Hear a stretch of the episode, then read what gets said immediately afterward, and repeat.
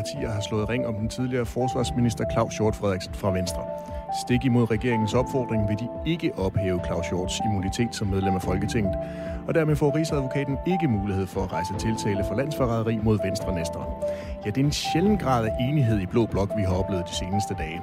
Men kan de mange partier til højre for midten også komme til en fælles forståelse, når det gælder at pege på lederen af det næste borgerlige Danmark? Ja, se, det er anderledes svært at få svar på. Mit navn er Kasper Dahl. Jeg er til daglig politisk redaktør på Avisen Danmark. Og hvis du har lyst til at styrke den demokratiske samtale her i det blå hjørne, så bland dig endelig i debatten. Afbryd os, spørg ind, eller send din kommentar i en sms på 1424, eller ring ind på 72 30 44 44. Og med de ord vil jeg byde velkommen til mine to faste gæster her i Studie 2 på Badengårdspladsen i Aarhus. Velkommen til dig, Inger Støjberg. Tak. Endnu partiløs borgerlig debattør. Yes. Og til dig, Alex Vandopslag. Endnu Led... ikke partiløs. Nej. Leder af partiet Liberal Alliance og Liberal, så det gør noget. Inger Støjberg, nu er der under en uge til, at du får din øh, fodlænke af, og så skal du øh, til at føre nej-kampagne med Dansk Folkepartis Christian Tulsendal. Han siger øh, til Berlingske her tidligere på ugen, at I er klar til at give den gas i slutspurten. Ja. Hvad er det, I har planlagt? Vi skal da blandt andet her på Radio 4. Kan man så nå ret meget mere? Nej, vi skal også rundt på, øh, på noget gågadearrangement og have nogle debatmøder og sådan noget i den stil, ja. Alex Vanderslag, mandag aften, så øh, tikkede der en øh, sms-besked ind på øh, din telefon. Den var fra Søren Pape Poulsen, han øh, opfordrede øh, jer andre borgerlige partiledere til at respektere hinandens synspunkter i øh, Claus Hjort-sagen. Et døgn senere, så kunne man læse den øh, sms i øh, Berlingske. Var det dig, der læggede den sms? Nej, det var det ikke. Og jeg kan kun sige til dig, som jeg har sagt til andre journalister, der spurgte mig ind til den sms, er det, at øh, jeg ønsker ikke at kommentere på den slags. Øh, jeg tror ret tidligt blev jeg forholdt, at øh, der var et rygte om, at Søren Pape havde sendt et brev rundt til partilederne. Så tænkte jeg, puha, det er jo ikke noget, de ved noget om, for der er ingen, der sender brev nu om dagen. Men øh, jeg blev lidt skuffet over at se, at den sms var omtalt i avisen. Jeg mener, vi skal kunne skrive øh, ting til hinanden, uden at øh, det havner i medierne. Hvad svarede du egentlig? Jamen, det, kan jeg, det vil jeg heller ikke øh, kommentere på. Spændende. Vi øh, vender tilbage til Claus Hjort Frederiksen og Rigsadvokatens ønske om at rejse tiltale mod ham for landsforræderi. Det gør vi, når vi har en af hans kolleger fra Venstres folketingsgruppe med her i øh, Det Blå Hjørne. Har du en kommentar til den sag, så bland dig endelig med en sms til 1424 eller ring ind til os på 72 30 44 44. Men først så skal vi have et øh, fast element her i øh, det blå hjørne, nemlig det, som vi kalder det blå barometer. Og her skal det handle om en øh, nu forhenværende partiformand, som vi faktisk havde fornøjelsen af at have med i programmet i sidste uge.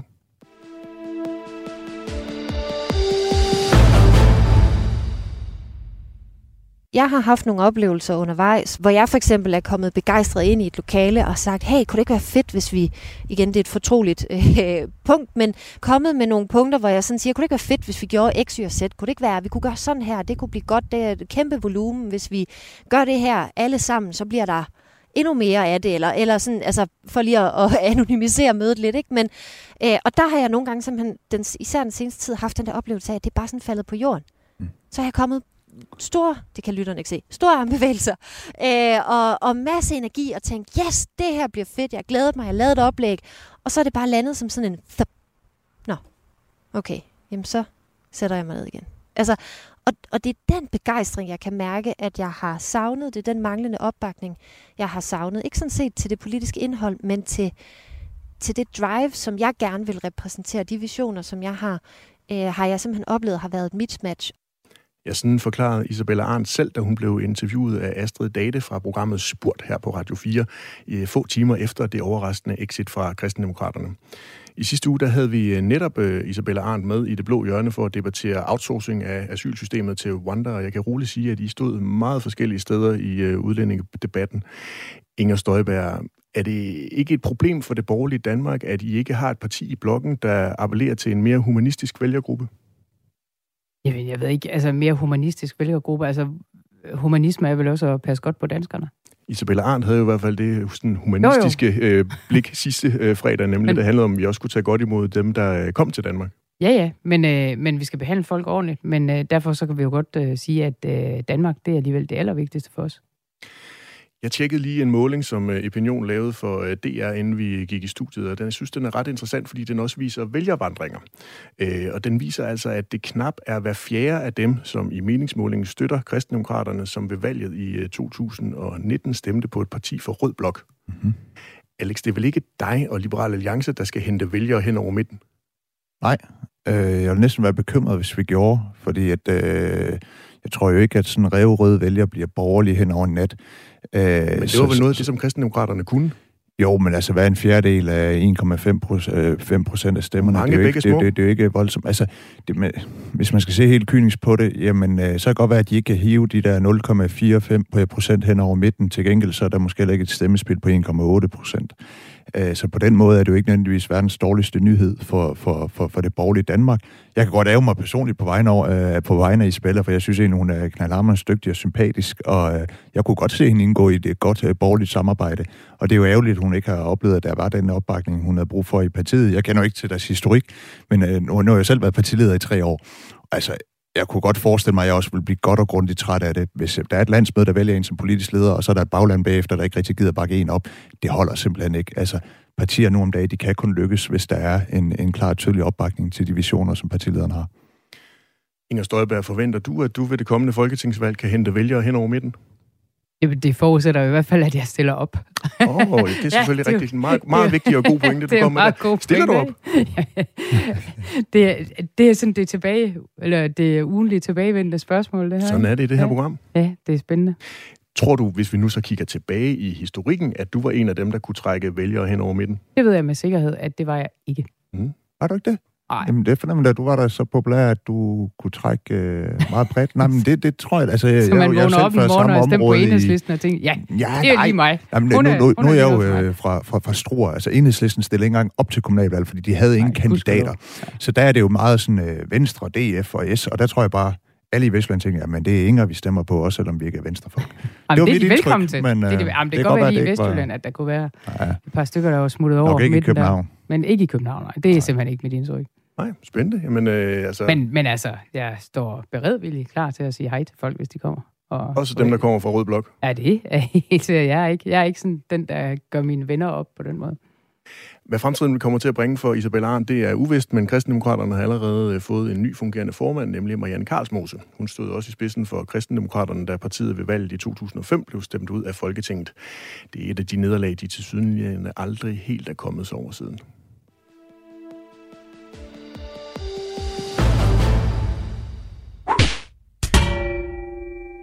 Og ja, det var så ikke et snudetryk til Marianne Karlsmose, men derimod en påmindelse om, at vi skal have uddelt ugens første blå mærke.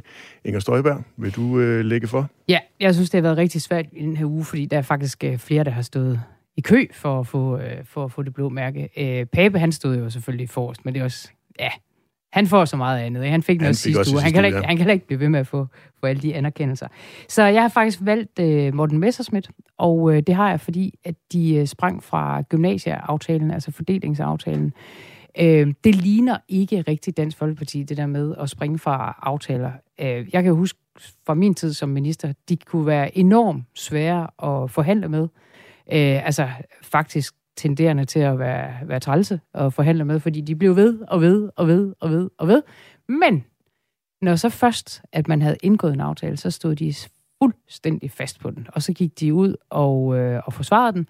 Og var der så noget, man gerne ville have ændret, jamen så kom man øh, over på ministerkontoret, og så sagde man, her er nogle ting, kan vi ikke prøve at tage det med næste gang?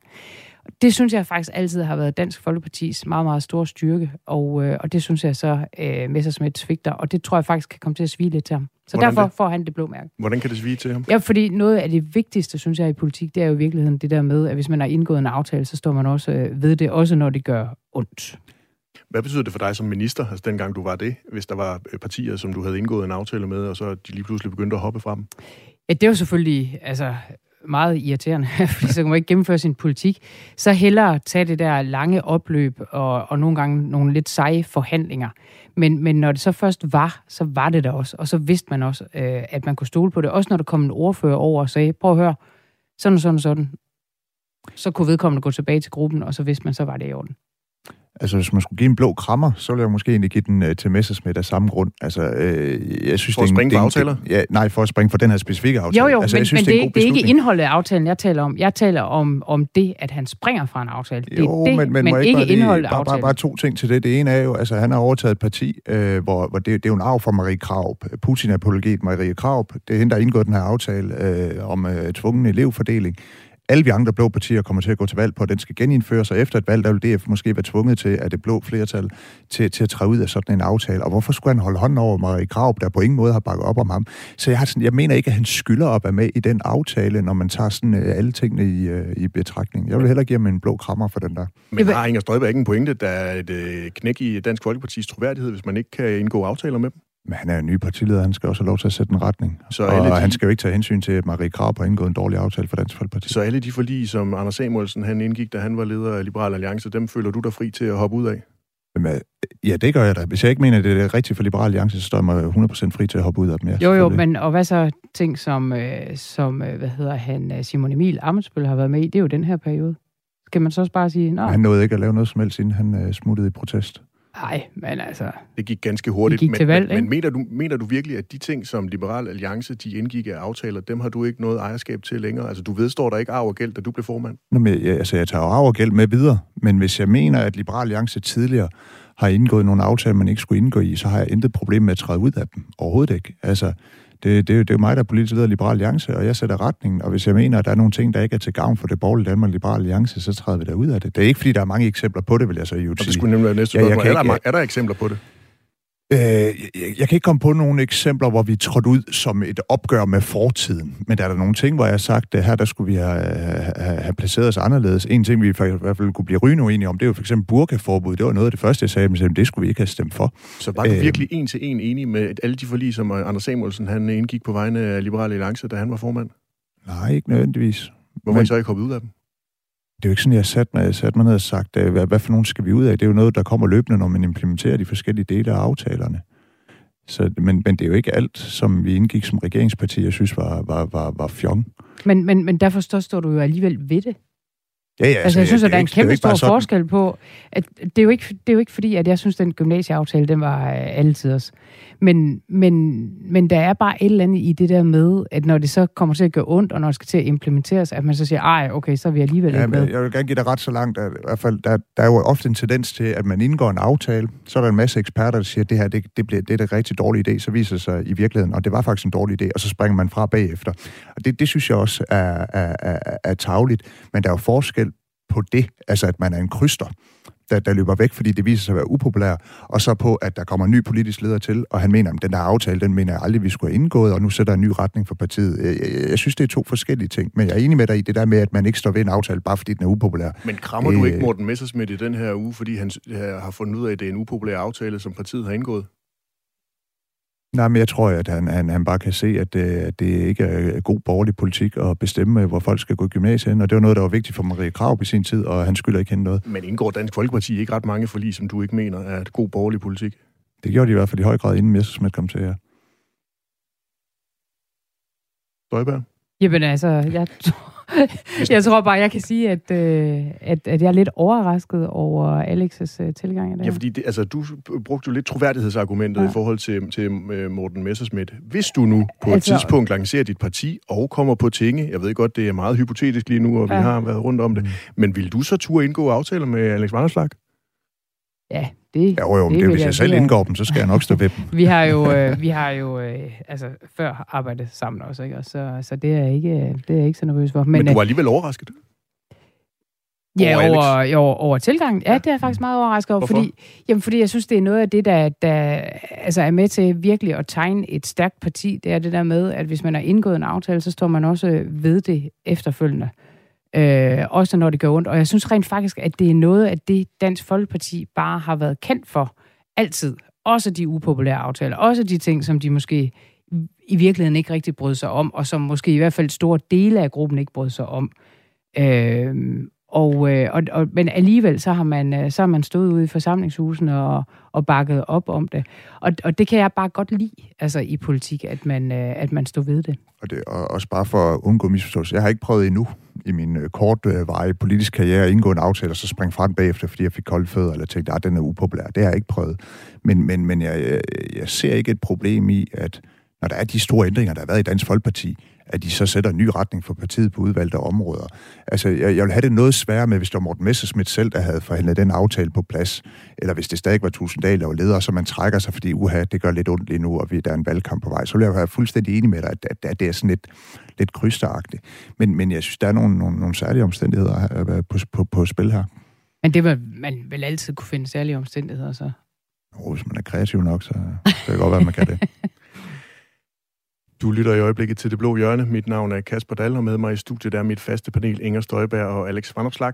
Nu skal vi til at dykke ned i øh, sagen om Hjorts immunitet, der lige var ved at skabe en kæmpe nedsmeltning i øh, Blå Blok i den her uge. Spørgsmålet er, om den øh, danske befolkning kan leve med, at en øh, folkevalgt anklages for landsforræderi, uden at øh, der sker noget. Øhm, og vi har faktisk allerede fået en, øh, en sms fra Jens Hovmølle. Han skriver, hej, det kunne være fint med en retssag vedrørende Claus Short, men set fra min side har vi et politisk retssystem. Det er trist. Lad os øh, tage den debat. Hvis du har lyst til at være med, så send os endelig også en besked, ligesom øh, Jens har gjort på 1424, eller ring direkte ind på 72 30 44 44.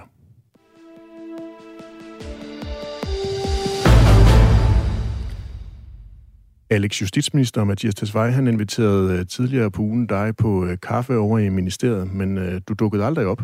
Hvorfor ikke? Mm, det er fordi, at så vil det være strafbart, når jeg, jeg siger følgende. Grunden til, at Claus Hjort er sigtet for at videregive statshemmeligheder, det er fordi, han i sin kritik af regeringens elendige håndtering af FE-sagen, der har han i den kritik bekræftet, at der findes der samarbejde mellem NSA og Forsvarets efterretningstjeneste. Det er jo det samarbejde, der har været sådan halvoffentligt kendt i mange år. Edward Snowden afslørede det tilbage i 2012. Vi ved jo godt, at det er det, sagen handler om. Hvis jeg gik over til den orientering og fik at vide, at det er det, sagen handler om, så kunne jeg blive straffet for at sige det, jeg siger i radio nu. Jeg vil ikke kunne deltage i den her debat, og jeg ønsker ikke, at jeg skal blive pålagt sådan en, en, en mundkur for, at regeringen øh, fra start til slut øh, øh, har handlet som nogle, nogle, nogle glade amatører og øh, ikke har kunne håndtere den uh, tilsynskritik, som det hele startede med tilbage i 2020. Så, så det er sådan set derfor, og så har jeg også haft et princip om, at, at øh, det nytter jo ikke noget, at man siger til partilederne, okay, alle jeres kolleger i jeres egen folketingsgrupper skal stemme i blinde, men I får en orientering, og så må I selv finde ud af, hvordan I får jeres parti til at stemme, men I må ikke give dem nogen begrundelse, fordi I er tavshedspligt. Jeg synes, det har været en, øh, en uskøn proces. Inger? Ja, men det er jo bare et argument, der er opfundet til lejligheden. Altså jeg vil gerne sige, for første gang nogensinde har jeg været lettet over, at jeg ikke skulle stemme ned i Folketingssalen, øh, siden jeg blev smidt ud af Folketinget. Øh, fordi Claus Hjort har altid været en politisk mentor for mig, og, øh, og jeg har altid stået meget tæt på ham, både politisk, men, men også øh, personligt. Og derfor synes jeg, det er en rigtig, rigtig svær sag. Øh, jeg synes jo, Claus Hjorts kompas, politiske kompas her, er fuldstændig altså, outstanding. Simpelthen. Men når alt det der er sagt, så til argumentet om, at man stemmer i blinde, det har I bare gjort rigtig, rigtig mange gange. Lad mig bare lige nævne, da man nedsatte FE, kommissionsundersøgelsen, det var også i blinde. Der vidste partilederne det, øh, og øh, nogle tilfælde vidste gruppeformanden det, eller retsordføreren. Alle andre gik ned og stemte med bind for øjnene og i blinde, og anede ikke, hvad de stemte om. Da vi solgte Dong, ingen anet ud over finansordførende, hvad den øh, sag handlede om. Hver gang, når man øh, øh, giver dansk statsborgerskab indfødsret, så på, øh, på det lovforslag, så kan der være lige op til, der er der nogen, der bliver pillet af lovforslaget, fordi PET siger, at øh, den og den har gjort et eller andet, der gør, at vedkommende godt nok har bestået alle de tests, han skal til, men han kan ikke få den statsborgerskab alligevel, fordi han kunne være til fare for landets øh, sikkerhed og man aner ikke, hvad det er, man stemmer om. Så det er bare lige for at sige, at det er opfundet til lejligheden, det der med, at man ikke vil ned og stemme i blinde. Jeg kan godt forstå, at man opfinder det argument, men det holder bare ikke i virkeligheden. Alex, er det opfundet, fordi I har gjort det mange gange før, som Inger siger? Nej, nej jeg, jeg, tror, jeg forstår dit spørgsmål. Nej, men Inger er da selvfølgelig ret i, at, at der er nogle sager, hvor, hvor der har været noget fortrolighed, og så har man øh, stemt alligevel. Og der vil jeg heller ikke have et problem, hvis, hvis, hvis vi var flere, eller der var nogle af mine kolleger, der sagde, at det, det, det, det vil ønske jeg simpelthen ikke at, at stemme. Jeg ønsker ikke personligt at give min mening til kende, når sagen ikke er tilstrækkeligt grundigt oplyst. For mig er det ikke kun det, at man ikke ønsker at give øh, mere indsigt i den her sag, der gør, at vi ikke vil være med til at ophæve immuniteten. Altså den her sag, det er jo en, i høj grad en politisk sag. Det handler om, at der kommer den her kritik fra tilsynet i sommeren 2020, hvor de siger, at der er muligvis noget ulovlig overvågning af borgerne. Så nedsætter man hjemsender hele FE-ledelsen, man overreagerer, man nedsætter en, en dommerundersøgelse, så viser sig, der er en pur frikendelse af Lars Finsen og kompagni. Det er jo en kæmpe skandale, at man kaster forsvars efterretningstjeneste ud i den krise. Og det er jo det, Claus Hjort går ud og kritiserer, og så skal der lige pludselig lukkes munden på ham også. Så når man ser på totaliteten i den her sag, så lugter det langt væk af, at der er nogen, der er overreageret kraftigt, og, og at, øh, at det er at skyde gråsbure med kanoner og give sagen endnu mere opmærksomhed. Altså, det der NSA-samarbejde, ved også at tiltale Claus Hjort. Så jeg kan bare ikke se på nogen måde overhovedet, hvordan vi skulle have en interesse i det. Selv hvis vi kunne få den indsigt, så ville jeg nok heller ikke være med til at ophæve immuniteten. Men hvordan har du det så med, at du stemte for FE-undersøgelsen i sin tid, undersøgelseskommissionen? Fordi det vidste din, øh, din partifælder heller ikke. De anede ikke, hvad det handlede om. Men, men, men det gjorde man bare øh, velvidende, at folk gik ned og stemte i blinde. Det er jo der, det hele starter. Ja, Jamen, jeg, jeg, jeg, jeg skal blanke lidt om, jeg husker ikke øh, den konkrete behandling af det der i Folketingssalen, men, men det skal jo nok passe, at øh, det er vel hele Folketinget, der er stemt for. Eller, altså, er det ikke bare regeringen, der har nedsat en kommission? Har, har det overhovedet været behandlet i Folketingssalen? Ja, ja, ja, ja, ja, ja, ja. Med alle blå partier stemt for, øh, de radikale stemt for, og Socialdemokratiet selvfølgelig som øh, regeringsparti stemt for. Men altså, havde jeg men, på så, det så tidspunkt det er jo ikke hele Folketinget, der stemt for. Jamen, men, jamen, det har du da, fordi der har været en inde i, i din gruppe, der har vidst det. Alle andre har ikke vidst det. Så om det er dig, eller om det er en anden, du har udliciteret hvem, hvem, hvem skulle have vidst hvad? Jeg skal lige være med. Hvad den kommissionsundersøgelse handlede om, det var man jo, det fik man jo en gennemgang. ikke i Sikkerhedsudvalget. Vi, vi Nej, ikke, men det er, altså. heller ikke, det var heller ikke Sikkerhedsudvalget som sådan. Det var jo sådan, at øh, som jeg husker det, så er partierne over. Ellers er, her, ellers er det da helt tosset, at de har siddet og stemt for. Hvis du slet ikke anede, hvad der overhovedet... Altså, hvis du overhovedet ikke anede, der var en omst- eller altså, afstemning altså, om det. Hør, det var der hvis, hvis det var sådan, at det stod klart for os, at det handlede om, et NSA-samarbejde, der i forvejen var kendt, at det var det, der var blevet whistleblowet om, og det var det, der skulle undersøges. Så tror jeg simpelthen ikke, vi havde stemt for at sige, det ved vi da allerede godt. Men, men, men, men altså, det gjorde I. Og det er bare for at sige, så har du da i hvert fald stemt i blinde, når, når, når her i dag, med. så lang tid Du vidste efter. i sommeren 2020, da man nedsatte den kommission, hvad det var, der var blevet whistleblowet om, at det handler om det der NSA-samarbejde. Nej, fordi ved du hvad? Jeg vidste nemlig ikke, hvad der stod i den der undersøgelse. Men jeg gik ned og stemte, fordi jeg troede på den, der i vores gruppe nu stod for det her. Det var Jacob Ellemann. Men de har jo ikke fået at vide det med NSA-samarbejdet. Men, men prøv at høre, man vidste, hvad det var, man vidste, hvad det var, man vidste, hvad det var, der skulle undersøges i, i undersøgelseskommissionen. Ja, det er, til, det er kritikken fra tilsynet, der skulle undersøges. Det vidste man, hvad, ja. hvad handlede om. Og, og det vil og sige, man har jo været langt nede i det her stof. at det handlede om det NSA-samarbejde, og så skulle de lukke sig ned. Det var derfor, at Anders Fogh og tidligere statsminister var ude at kritisere det. Michael Lund, tidligere departementchef, var ude at kritisere regeringen, og så også sidenhen Claus Hjort. Det var, at man aldrig skulle have nedsat men, den kommission. Men prøv at høre, det principielle i det her er bare, at det er opfundet til lejligheden, at man siger, at man ikke vil stemme om noget, som man ikke ved, hvad er, fordi det er noget, vi har gjort i Folketinget så mange gange. Øh, og i øvrigt også med, med salget af dong, det må da være noget af det, der interesserer dig. Ja, men det var jo tilbage under uh, Anders Samuelsens uh, tid. Det er jo, så det nå ja, så det kan man jo. Fra, Alex, det har han ikke så meget med. der kommissionsundersøgelse. Men, men, men Inger Støjberg, da du øh, blev stemt, øh, eller blev sendt en tur i, i rigsretten, der ja. var det jo med en øh, besked fra øh, dit eget parti, Venstre dengang, at du skulle have renset dit navn. Glæder du dig nu på øh, Claus Hjorts vegne over, at Venstre ikke sender ham for en øh, dommer med samme besked? Jamen, øh, altså, som jeg sagde, så er jeg faktisk meget lettet over, at jeg ikke skal stemme i den der øh, sag. Jeg tror, jeg vil have lænet mig op, at den, der nu var partiformand, som så havde haft den indsigt øh, ved at være, gå over til, til Svej. Nu ved jeg godt, at øh, Jacob Ellemann så valgte ikke at, at gå derover, eller han gik derover, men han ville så ikke høre det. Øh, det, er så, det er så, hvad, altså, hvad, det, hvad det må være. Men, men, men jeg vil have lænet mig op af den person inde i gruppen, der ville have fået orienteringen. Og så vil jeg have troet på det. Øh, velvidende, at, øh, at det kræver noget, noget tillid, men, men det vil jeg have gjort. Og nu skal jeg så byde velkommen til Thomas Danielsen, gruppeformand for Venstre i øh, Folketinget. Velkommen til Det Blå Hjørne. Tak for det. Rigsadvokaten, det er en uh, uafhængig statslig myndighed, og Rigsadvokaten mener altså, at den her sag bør afprøves ved en domstol. Hvordan kan Venstre leve med at have så alvorlige anklager hængende over hovedet på et af jeres helt centrale medlemmer? Jamen altså, øh, vi ved jo rent faktisk ikke helt præcis, hvad det er, Rigsadvokaten øh, har sagt i den her sag. Det er jo også noget af det, der var meget omgavet af, af fortrolighed og hemmelighed. Men det ville jeres formand så, så, jo vide, hvis han havde ikke... været over ved justitsministeren og sagt, at han gerne vil have den viden. Så jeg har jo fået det tilbudt. Øhm, ja, måske, altså, det, måske det ved, vi, det ved vi faktisk ikke rigtigt. Altså, det man kan sige om de formænd, der har været over ved justitsministeren, det er, at der er jo ikke nogen af dem, der er kommet tilbage og været ligeblege i ansigtet og sagt, det her det er godt nok alvorligt. Altså, øh, der er både formænd, der er blevet altså, orienteret, som har opfordret, så man ikke stemmer for en rigsretssag, ikke en rigsretssag, undskyld, en, øh, en uh, sigtelse Det er min afdeling, mod Thomas. Claus Short. ja, undskyld, det. nu var vi lige inde omkring dig før?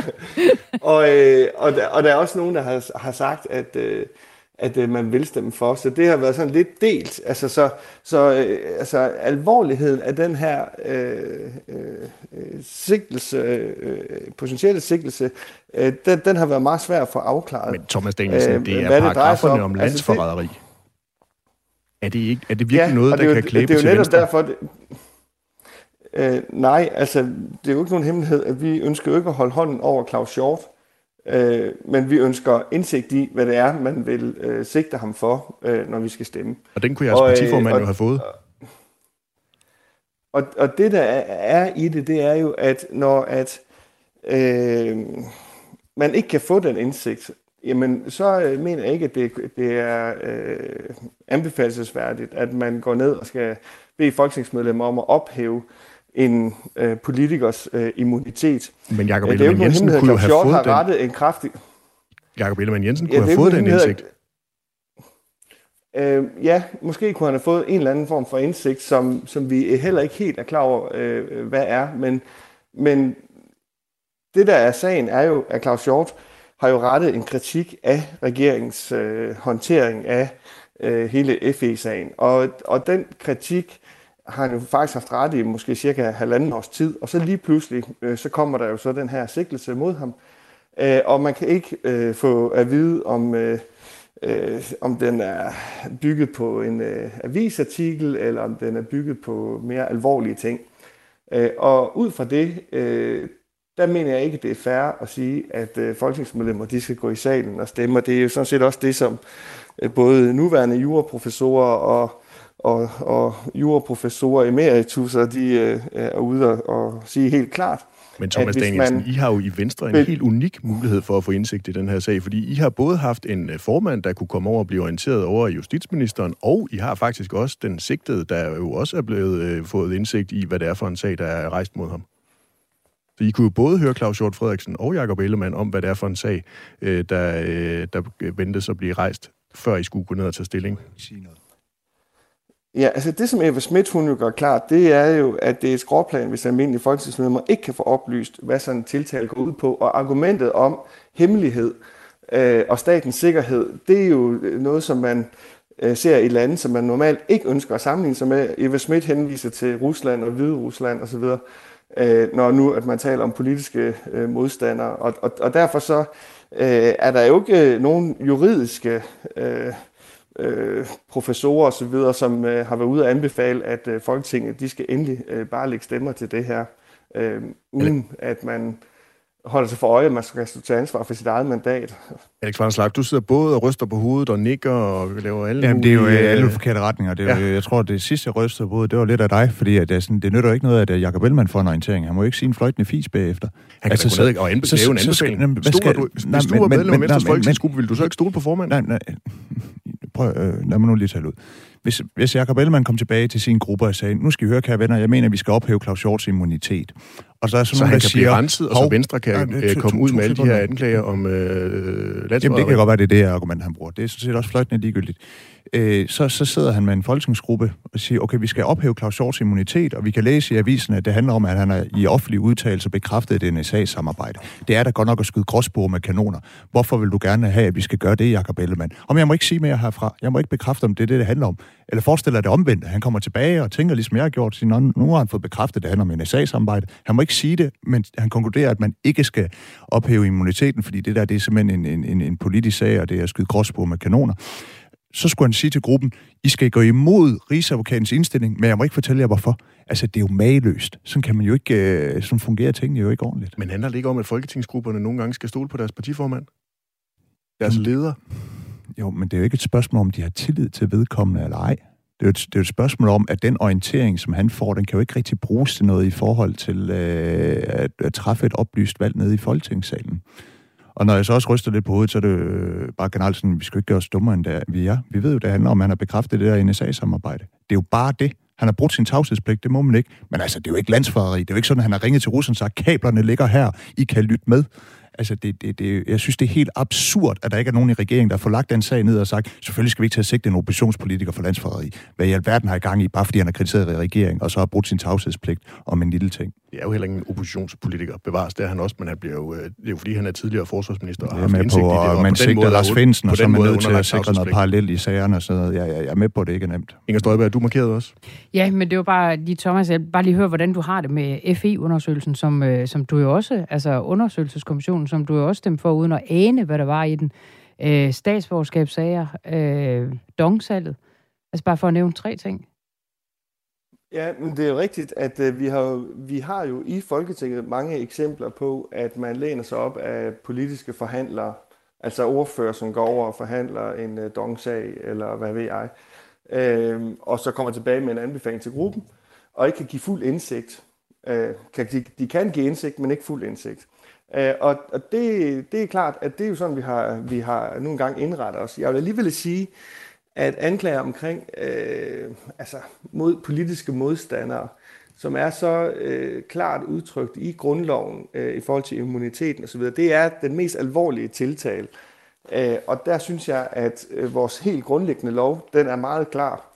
Øh, og derfor så mener jeg ikke, at man kan sammenligne det med måden, vi ellers indretter vores parlamentariske men, arbejde på. I, men, men det kan man, det kan man vel, når nu det handler om for eksempel altså hele undersøgelseskommissionen omkring FI, fordi det var også fuldstændig underlagt af tavshedspligt, og der var ikke ret mange, der vidste det. Ligesådan som hvis du tager en statsborgerskabssag, så er det jo ikke engang sådan, at ministeren ved, hvad det er, øh, vedkommende muligvis kan have gjort, men at PET bare siger, at vedkommende bliver taget af. Øh, det bliver I nødt til. Det, ja, altså, men, det, det er bare det, for at sige, der stemmer ret, du jo du i ret, den grad i blinde, og det er da også noget, der har kæmpe store ja. konsekvenser, det havde FE-undersøgelseskommissionen ja, da i ja. hvert fald, fordi ellers har vi jo slet ikke havnet her. Men altså, nu er det jo for eksempel ikke en grundlovssikret ret, at man kan få statsborgerskab øh, i, i Danmark.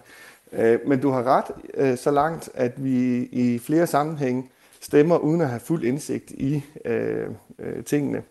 Øh, og det er jo sådan, vi har indrettet os. Øh, og, og det kan man godt problematisere, og man kan også godt øh, diskutere, om man skal give endnu flere, endnu mere indblik i alle øh, ministerier og, og de forhandlinger, der er. Øh, men jeg synes ikke, det er sammenligneligt med, at det er en politisk modstander, der bliver sigtet for øh, landsforræderi øh, eller en paragraf derunder, øh, som er øh, nok det mest alvorlige, man kan øh, sigte nogen for, altså politikere for i Danmark. Og det er jeg fuldstændig enig i, men det er bare det principielle argument om, at man ikke vil sende Jamen, folk ned og stemme i. blinde, at, at det kommer du bare til rigtig mange gange fremadrettet, og det er jo sådan set bare lige det, jeg vil frem til. Ja, men det bekræfter jeg da sådan set i, at det har vi jo flere eksempler på i vores politiske system, at man ikke har fuldt og helt indblik i. Og heller ikke kan man, få det. Øh, præcis øh, stemmer om. Øh, og heller ikke kan få for det. alle medlemmer, ja. Ja. Øh, men, men bare helt kort, og det er egentlig ikke en kommentar til dig, Daniel, men, men jeg forstår ikke, hvorfor man ikke kunne lande et sted sådan midt imellem. Altså, at man siger, okay, vi oplyser lidt mere, vi bekræfter, om det alene handler om offentlige udtalelser, vi bekræfter, hvilken straffe, øh, straf man forventer. Jeg har hørt rygter om, at man forventede maks, det kunne give to år fra Rigsadvokatens side. Sådan nogle ting kunne godt være relevant. Ja, man kunne 60 godt dage, det er altså også lang tid, så ja, ja, to år, det er del med også lang Jamen, det går jo, tiden flyver jo sted. Man har jo tid til at holde fagefest og muligt. Så det. Nej, men, men altså, jeg, jeg forstår ikke, hvorfor man ikke har bare sikret en smule mere åbenhed. Det bliver en øh, spændende diskussion at følge. Den, den fortæller jeg, mig, fortæller jeg mig ikke, at du kommer til at lade ligge, når du skal diskutere med, med regeringen og måske en kommende borgerlig statsminister, hvordan sådan en proces, den kunne tilrettelægges en anden gang. Lad os lige prøve at, at blive lidt i historikken, og så lad os lige prøve at høre, hvad Venstres øh, formand Jakob Ellemann han øh, sagde tilbage i december 2020 til TV2. Vi har nogle anklager hængende over Venstre i øjeblikket, som vi ikke kan leve med. Altså Venstre er et 150 år gammelt parti. Vi er bygget på retssind, på lovsind, på storsind, på frisind. Øh, og når vi pludselig mødes af anklager om, at I måske ikke så retskaffende, når det kommer til jer selv, så er vi nødt til at råbe magt i gevær og sige, jo, det er vi. Vi øh, udnytter, eller vi udfylder vores rolle, og vi står til ansvar, når nogen de siger, at, at vi har gjort noget forkert. Så derfor så er min øh, forhåbning jo, at de, folke, de øh, advokater, som Folketinget har sat til at grænske den her store rapport, at de vil komme frem til, ved I hvad, der er altså ikke noget øh, at bygge en sag på her, og at Folketinget vil tilslutte sig det. Hvis ikke man kommer til den konklusion, så er det, jeg siger ultimativt, jamen så er vi klar til en rigsretssag, for vi vil renses, og vi vil have Venstres næstformand renset. Thomas Danielsen, at Claus Hjort Frederiksen overhovedet har adgang til højt kvalificerede oplysninger skyldes, at partiet Venstre har Peter om udfylde rollen som forsvarsminister. Så kan man ikke bruge præcis samme argumentation til at nå frem til en konklusion om, at Venstre vil have renset Claus Hjort Frederiksen i en retssag? Øh, nej, altså det kan man jo. Man, de, de to sager øh, med Claus Hjort Frederiksen og Inger Støjberg er jo ingenlunde sammenlignelige øh, når det kommer til ja, hverken sagens indhold, men øh, heller ikke i forhold til øh, at skal afgive sin øh, stemme i salen. Altså, det var jo på et øh, fuldt oplyst grundlag, at hver enkelt folketingsmedlem måtte gå op med sig selv, om man vil øh, stemme for øh, en rigsretssag mod Inger Støjberg eller ej. Og det var jo fordi øh, Folketinget og, var anklager i lige præcis den sag. Det er jo ikke tilfældet i sagen omkring Claus Hjort Frederiksen. Der skal I jo sådan set bare ophæve hans immunitet, og så lade øh, rigsadvokaten være øh, anklageren, og lade ham komme for en dommer. Øh, ja, altså det, det, det, det øh, skærer lidt i min øre, at man siger, at man bare skal ophæve øh, en politisk modstanders øh, immunitet. Øh, det er jo noget, som vi ser i nogle lande, som vi normalt på ingen lund ønsker at sammenligne os med. Men hvis der nu havde været så, en venstre justitsminister eller en borgerlig justitsminister, Thomas Danielsen, hvis der nu, lad os antage, at der havde været en borgerlig justitsminister, men at Claus Hjort Frederiksen, han stadigvæk havde været forhenværende forsvarsminister, havde siddet og fortalt om øh, statshemmeligheder, må vi jo tro på, hvis vi skal tro på, øh, på statsrigsadvokaten. Øh, Hvordan havde du så, hvad havde din tilgang så været til det? Jamen, så kan du være helt sikker på, at vi ikke havde knægtet grundloven. Altså, det, det gjorde man jo heller ikke med... Så der havde du holdt hånden over en af dine egne? om Inger Støjberg. Nej, nej, nej. Altså, det er meget vigtigt for mig at sige, at altså, i den her sag, det er jo ikke sådan, at Venstre ønsker at holde hånden over Claus Hjort Frederiksen. Men, Men er det ikke det, I kommer til at gøre? Er det ikke sådan, det ser ud derude? Øh, nej, altså vi, vi, vi følger vores grundlov, og det er jo det, som den her regering øh, nu af flere omgange har øh, lidt svært ved. Øh, og det drejer sig jo både om øh, Mink-sagen, Øh, og nu drejer det sig også om øh, Claus Hjort øh, Frederiksen-sagen. Men, men Thomas Danielsen, øh, og, i forhold til Mink-sagen, så, så har Venstre jo rent faktisk stemt for et borgerforslag, der handlede om at skulle sende Mette Frederiksen for en rigsret, uden at I på det tidspunkt havde den øh, kommissionsrapport, som først kommer nu her i juni. Der har I jo også stemt i blinde. Ja, det kan man ikke sige. Altså på det tidspunkt, der lænede vi os jo op af øh, den undersøgelse, som øh, var i gang ude i retten regeringen på... selv har lavet. Nej, altså som regeringen jo selv har udarbejdet, hvor de jo indrømmer, at, at øh, der var sket lovbrud. Så alene ud fra det, ja, så kan man jo sige, at der var øh, grundlag for en øh, rigsretssag. Men, men igen, så er det ikke øh, sammenligneligt. Altså her der taler vi om, at det er en politisk modstander, som man vil øh, øh, sende øh, øh hvad skal man sige, sigte øh, på et fuldstændig uoplyst grundlag. Øh, og det kan man selvfølgelig ikke i et land som Danmark. Alex Vanderslag, du sidder stadigvæk og ryster lidt på, øh, på hovedet indimellem. Det, er det, helt skidt? Jamen, det er, fordi jeg er enig med Thomas, men jeg synes bare ikke, han bruger de bedste argumenter, så jeg sidder sådan lidt og tripper. Altså, fordi du, du, du spurgte om, Kasper, om, om øh, hvis nu der havde været en venstre justitsminister, om man så øh, også ville have op, eller undgå at ophæve immuniteten. Men min påstand vil være, hvis der havde været en venstre regering, så har man aldrig nogensinde hjemsendt den FI-ledelse. Man har aldrig nedsat den kommission. Man har aldrig skabt grundlaget for den kritik. Og det er jo derfor, Claus Hjort kritiserer mig. Det siger, hvis jeg havde været forsvarsminister, så havde jeg lukket ned for den kritik. Jeg har forklaret Michael Kistro fra tilsynet. Prøv at høre, det handler om et DSA-samarbejde. Det er et hemmeligt samarbejde, vi har haft de sidste 30 år. Øh, det skal vi ikke have noget offentlig polemik om. Det vil give en kæmpe stor diplomatisk krise. Og det er det, jeg synes, der er det rigtige svar. Øh, undskyld, Thomas, at jeg går ind og svarer på din vegne, men jeg sidder lidt og tripper, fordi jeg synes egentlig, det er jo det der sagens substans. Det udspringer det hele fra regeringens totale amatørisme. Vi skal også have en... Øh, men det er jeg fuldstændig enig i, men, øh, men det er så bare ikke lige der, hvor vi står nu. nej, nej, nej. Men jeg er fuldstændig enig jo. Vi skal have en uh, lytter igennem, Per Ramsing fra uh, København. Velkommen til ja. Det Blå Hjørne. Jo, tak. Hvad synes du om den her Claus Hjort-sag? Altså, min, øh, mit spørgsmål eller min kommentar går egentlig på, at øh, og først og fremmest vil jeg sige, at jeg synes, det er helt vildt, det, hvis det er rigtigt, at, at Jacob Ellemann, som jeg lige forstod det, ikke har ville høre, hvad anklagen var. Det synes jeg måske er meget mærkeligt. Men mit spørgsmål er, hvis du kommer til sagen. Jeg forstår ikke, når noget er så alvorligt, som det er lagt ud til, at øh, øh højforræderi, landsforræderi og, og statshemmeligheder på højt plan, dit, dit og dat. Så er sådan set ligeglad med, om det handler om at bekræfte noget, der har været frem i pressen, fordi at så længe det ikke er bekræftet, kan det også være forkert. Øh, men det er det jo så blevet af jord. Det kan man vel ikke løbe fra. Men hvad hedder det? Jeg forstår ikke, hvorfor man ikke fritstiller alle folketingsmedlemmerne til at stemme for og imod. Fordi dem, der ikke føler, de er på et oplyst grundlag, kan jo bare stemme imod retten. og dem, der føler, at de, de har trust nok til deres øh, formand, eller sådan af principielle grunde synes, at det bør prøves ved retten, kan jo så stemme for. Det er det, min kommentar går på. Tusind tak, Per Ramsing fra København. Alex Vandopslag, du er jo øh, partileder, og du har to kolleger i din øh, folketingsgruppe, Ole Birk Olesen og Henrik Dahl. Skal de ikke have lov til at gå ned og stemme det, de øh, ville have lyst til at stemme, hvis nu det her det var havnet i Folketingssalen? Jo, men altså, det er faktisk interessant, for jeg havde den overvejelse, hvis jeg tog imod den orientering, så ville jeg have fritstillet gruppen. Det var faktisk en overvejelse, jeg havde. Vi havde så meldt ud allerede helt tilbage i januar måned, at vi ikke ville stemme for at ophæve immuniteten, hvis ikke Folketinget fik indsigt i det. Så vi havde så truffet en beslutning tidligere. Men jeg havde selv den overvejelse, præcis som, som Per næsten foreslår. Altså, hvis jeg tog imod den orientering, og jeg ikke må dele den med Folketingsgruppen, jamen så kunne jeg stemme, hvad jeg ville, og så måtte Henrik og Ole øh, stemme imod, fordi de ikke havde indsigt, eller stemme for, hvis de stod på, på, på min vurdering. Jeg var nok endt med lige meget hvad at sige, det er det at skyde gråsbord med kanoner. Øh, han har brugt øh, sin tavshedspligt, jo jo, men altså videregivelse af statshemmeligheder, altså goddag mand,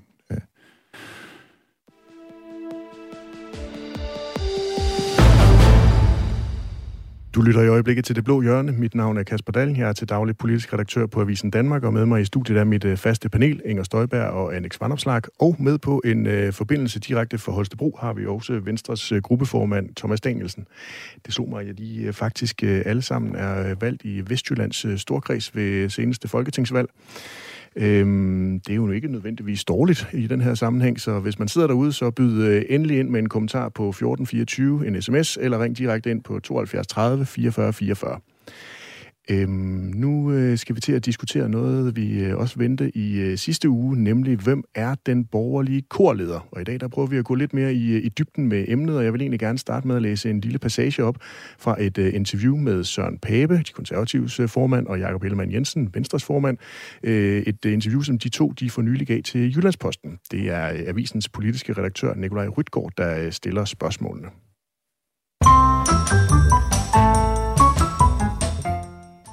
Rytgaard, han stiller spørgsmålet. Finder I to snart ud af, hvem der skal være den, hvis der kommer et blot flertal?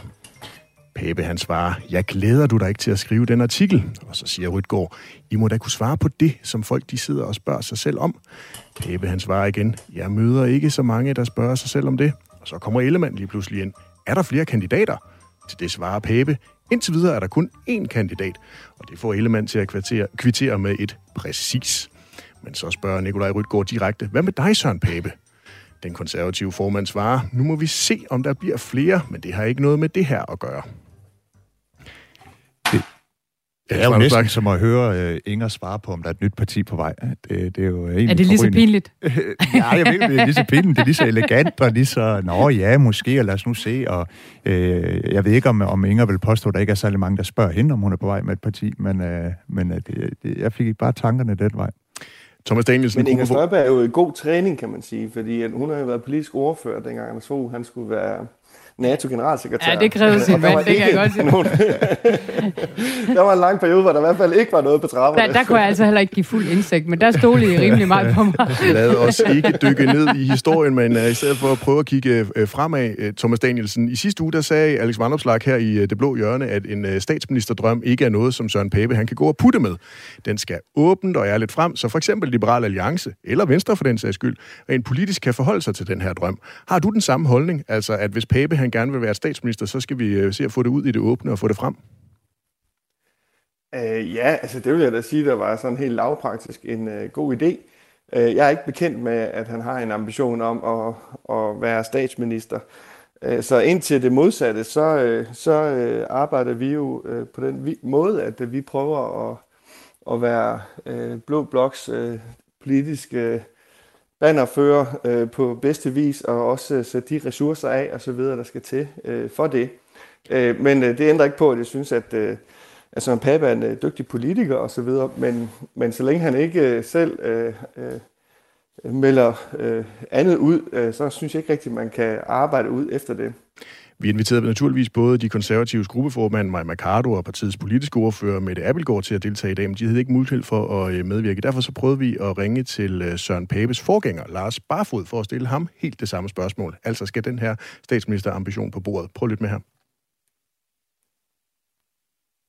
Med at erklære sig som statsministerkandidat. Men igen, alle ved jo, at reelt så er han statsministerkandidat, fordi øh, Øh, man kan jo ikke forestille sig, hvis der var mulighed for at få en konservativ statsminister efter et valg, fordi de fleste blå partier ville pege på en konservativ statsminister, altså Søren Pape, så, øh, så kan man ikke forestille sig, at han sige, det vil han ikke være. Så selvfølgelig vil han gerne det, øh, men jeg forstår godt, at han øh, venter øh, så længe som muligt med at erklære sig som statsministerkandidat, fordi der følger jo noget med pludselig selv at give sig den titel. Thomas Danielsen, har øh, Lars Barfod en øh, pointe her, altså der følger noget med, hvis det er, han, man lige pludselig melder sig som, øh, som statsministerkandidat? Øh, ja, altså det gør det da. Det gør det jo selvfølgelig. Det følger jo meget med. Altså vi øh, prioriterer i hvert fald. Øh, det øh, har så ikke så meget med statsministerkandidat at gøre, men altså vi betragter os i hvert fald selv som Blå Bloks, øh, øh, altså at være side med Blå Bloks øh, politiske leder, eller hvad man skal kalde det øh, korleder, eller jeg kan ikke huske, hvad I kaldte det her. Øh, og det gør vi på den måde, at vi jo øh, allokerer ressourcer af øh, til politisk økonomisk sekretariat, som kan lave noget arbejde for os, øh, når vi skal samle os i blå blok om nogle udspil osv. Så, øh, så, så, så det, det kræver jo også, at man øh, prioritere det, øh, kan man sige. Men Thomas Danielsen, den position har I vel kun, fordi vælgerne ved sidste valg gav jer en masse stemmer, som I nu får en masse partistøtte ud af. Nu er øh, meningsmålingerne viser jo et andet billede på nuværende tidspunkt, nemlig at det står mere lige, end det gjorde ved sidste valg. Ja, altså, men vi har jo også haft en periode, hvor Dansk Folkeparti var større end øh, Venstre, faktisk Blå Blok største parti. men det ændrede jo ikke på, at at, at de i hvert fald ikke sådan lige påtog sig det politiske lederskab på den måde, som, som vi øh, i hvert fald ser os selv øh, forsøge at gøre efter bedste evne. Alex Vanderslag, hvem mener du er den bedste statsminister, Blå Blok kan levere til Danmark lige nu? Jamen altså, formelt er det jo sådan, der kun er én statsministerkandidat. Så, så jeg synes jo, på den måde øh, giver tingene sig selv, men, øh, men øh, jeg, jeg kan ikke fordrage at gøre mig selv dummere, end jeg er, og jeg, jeg har det nok lidt ligesom Lars Barfod, at, at sådan Pape jo de facto er statsministerkandidat. Jeg synes, det bedste for det borgerlige Danmark vil være, hvis man ønsker at være statsminister, at man melder sig på banen med sine visioner, og så kan vi få en diskussion ud fra det. Øh, jeg, jeg tror, jeg nævnte det før i flere forskellige sammenhænge, at der, der er i hvert fald særligt to ting, jeg lægger vægt på, øh, når, når, når jeg skal vælge, hvem jeg vil bakke op om. Det ene er selvfølgelig, hvad er det egentlig, de vil med den politiske magt? Hvad er deres visioner for Danmark? Det står ikke helt klart for mig med nogen af dem. Og der betyder selvfølgelig noget, hvor langt vil de i LA's retning. Men, men det, der nok betyder allermest for mig, det er, hvilken statsministerkandidat tror jeg kan bidrage til det bedste samarbejde. Det er den store lærer fra sidste valgperiode. Det var, at vi fik et samarbejde, hvor vi ikke undede hinanden det godt, hvor det gik ud på at spænde ben for hinandens mærkesager.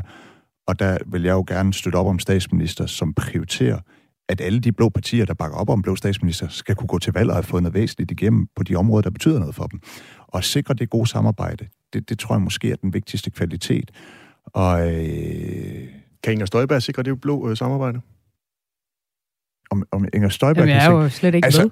altså, hvis Inger Støjberg er med, så tror jeg i hvert fald, det, det, jeg ville være ked af det, hvis der var to partier i Blå Blok, der var drevet af øh, øh sådan et, et nag til venstre og Ellemann, altså både et Lykkeparti og et Støjbergparti.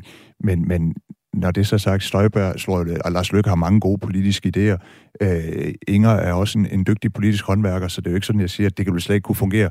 Men, men jeg, jeg håber bare ikke, at, at øh, et eventuelt nyt Støjberg-parti har den intention, at nu skal vi spænde ben for Ellemann, fordi der var noget med en rigsret osv. Så, så tror jeg, det bliver lidt mudret, hvis der er sådan nogle, øh, nogle, noget, noget gammel kærlighed, han har sagt, der ikke ruster. Inger Støjberg, hvem mener du er den bedste statsminister, som Blå Blok kan levere til Danmark lige nu? Jamen altså, det er jo lidt ligesom, altså, det er sådan lidt det modsatte af at være med i Landmand søger kærlighed, ikke? Og Så jeg har det lidt sådan borgerlig dame søger leder, og det er blevet lidt date my nøgen i stedet for. Øh, og lige nu, der, der kan jeg ligesom stå, hvis, øh, hvis som borgerlig vælger, at vælge mellem en, der er øh, sådan lidt halvradikal, eller en, der blæser om kul, lige snart det blæser.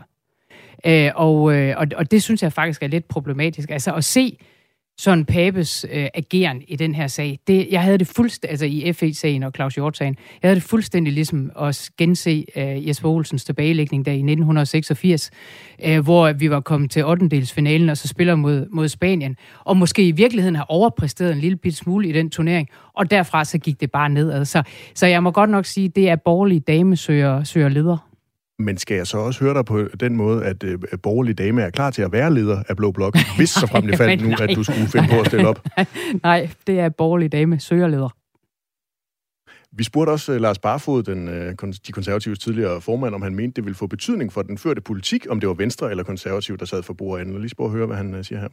Nej, det tror jeg faktisk ikke, der bliver så stor forskel på, altså, fordi det er jo de samme partier, der skal blive enige om en, en politik. Øh, VK vil nok være nogenlunde lige store, så det der styrkeforhold vil være det samme. Så øh, nogle markante forskel i den politik, der bliver ført, øh, tvivler jeg på, at øh, man vil øh, se. Inger Støjberg, er der egentlig en reel politisk konsekvens af, om det er Venstre eller Konservativ, der leder en borgerlig regering? Ja, det, det synes jeg da, men altså, jeg er fuldstændig enig med, med Alex øh, Vandopslag i, at øh, det er umiddelbart lidt svært at se, hvad det er for et projekt, øh, både Jakob Ellemann og Søren Pape vil, vil byde ind med, og det synes jeg jo, at man skylder, og det er altså ligegyldigt, om man er øh, statsministerkandidat nu, eller om man melder sig på banen, så, så må det jo altså være det, der ligesom kommer til at afgøre det. Thomas Danielsen, gruppeformand for Venstre, du får også lige mulighed for at komme med et meget kort øh, svar her, fordi jeg tænker, at jeg godt kan regne det ud på forhånd, men mener du, at det har en reel politisk konsekvens, om det er Venstre eller Konservativ, der leder en borgerlig regering? Øh, jamen, det har det jo, øh, fordi Hvordan? At, alt efter hvilke poster man sidder på, jamen, så får man jo indflydelse. Og der er jo selvfølgelig forskel på partierne, øh, ellers så var vi jo bare et parti. Øh, men Jakob Ellemann har jo aldrig lagt skjul på, at øh, Jakob Ellemanns prioritering øh, for et regeringssamarbejde, det hedder Danmark først, så kommer regeringen, og så kommer Venstre derefter.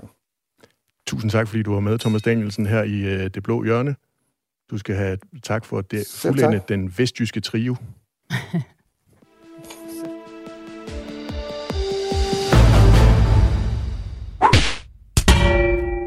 Så Alex Vanderslag, så skal vi have uddelt uh, ugens anden blå mærke. Hvem skal have det fra din hånd? Jamen, den giver jeg til Marie Kraup. Hvorfor? Øh, og den konkrete anledning er, øh, nu var jeg til sådan noget spørgetid i Folketingssalen i onsdags. Og øh, så inden øh, jeg skulle på, så havde Mette Marie Kraup var i fuld gang med at riste minister og havde stillet nogle, nogle forskellige spørgsmål. Jeg er lige ved at finde dem frem her. Øh, blandt andet lød det ene spørgsmål, at, øh, at øh, man skulle gøre mere for at, at forhindre øh, ukrainerne i at få ressourcer og penge, fordi det var jo et korrupt land. Øh, og man skulle gøre mere for at, øh, at øh, sætte lys på krigsforbrydelser, som ukrainerne begår i, i, i krigen. Og nu er det jo ikke, fordi de to spørgsmål får verden til at ramle, men Marie Kraup har bare fra start til slut været sådan en Putin-apologet, der, der forsvarer Putins øh, øh, gerninger og, og pisker en stemning op om, at det næsten er Ukraine, der er lige så stor en skurk. Og altså, jeg synes, det er et fuldstændig vanvittigt synspunkt at have som, øh, som borgerlig øh, politiker, og øh, derfor er der noget opsparet frustration, der gør, at jeg tænkte, nu er der en anledning til at give hende et blåt mærke. Ja, for kan det virkelig overraske dig, at øh, Marie Kraup kan stille de her spørgsmål? Hun har jo haft den position igennem rigtig, rigtig lang tid. Jamen, jeg, jeg, jeg bliver lidt chokeret hver gang. Øh, men men øh, det er måske mere mig, den er gal med, end det er hende, øh, hvad, hvad det angår, når, når jeg stadig kan blive chokeret. Men, men, men øh, øh jeg, jeg, jeg evner ikke rigtig at sætte mig ind i det synspunkt. Jeg synes, det, det er fuldstændig skørt og, at på nogen måde have sympati med Rusland den her sag, eller mene, at det, at det er Ukraine, der er problemet, og man skal forhindre, at hjælp kommer frem til dem. Det var denne uges blå mærker fra både Inger Støjberg og Alex Vanderslag. Vi er ved at være ved øh, vejs ende her i øh, det blå hjørne. Øhm, Inger, du holder jo øh, takkefest ja. i øh, Hadsund for de folk, øh, du mener, der har støttet dig under hele rigsretssagen. Det sker på torsdag på Kristi Himmelfartsdag. Sidste fredag, da vi sendte Det Blå Hjørne, der var du i gang med at skulle finde et nyt sted til festen, fordi ja. der var simpelthen kommet så mange øh, tilmeldinger. Yes. Nu har du så fundet et slot, ja. Visborg Slot, ja.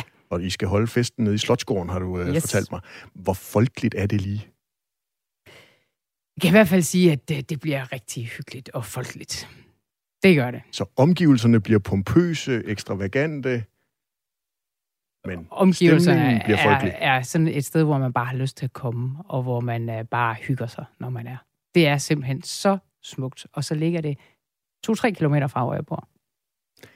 Else Vanderslag, det er jo øh, populært at finde øh, gamle udtalelser fra en øh, politiker, og så slå hårdt til. Det er i hvert fald noget af det, som vi journalister vi ønsker at gøre. Øhm, har du i løbet af de her tre timer, du har været med i det blå hjørne, har sagt et eller andet, som du allerede nu godt vil sige, du fortryder? Jamen, jeg ved ikke, om jeg skal forholde mig til et eller andet citat nu, men det tror jeg ikke, nej. Bare rolig. Har, har du noget... Øh... Så ondskabsfuld er jeg ikke endnu. Der skal vi have Nej, sendt nogle nej, flere nej, timer. Nej, nej, nej, nej. Der skal mange timer til, før jeg begår sådan en fejl. Men øh, må ikke det kommer?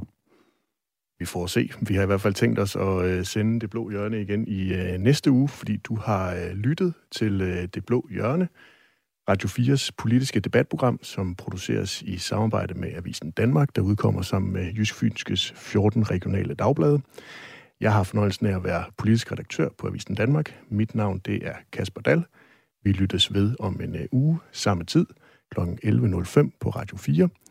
Fik du ikke hørt med fra starten, så kan du finde hele dagens program i Radio 4's app. Du kan også følge os i Apples podcast player, og så lander vi helt automatisk på din telefon hver fredag. Rigtig god weekend.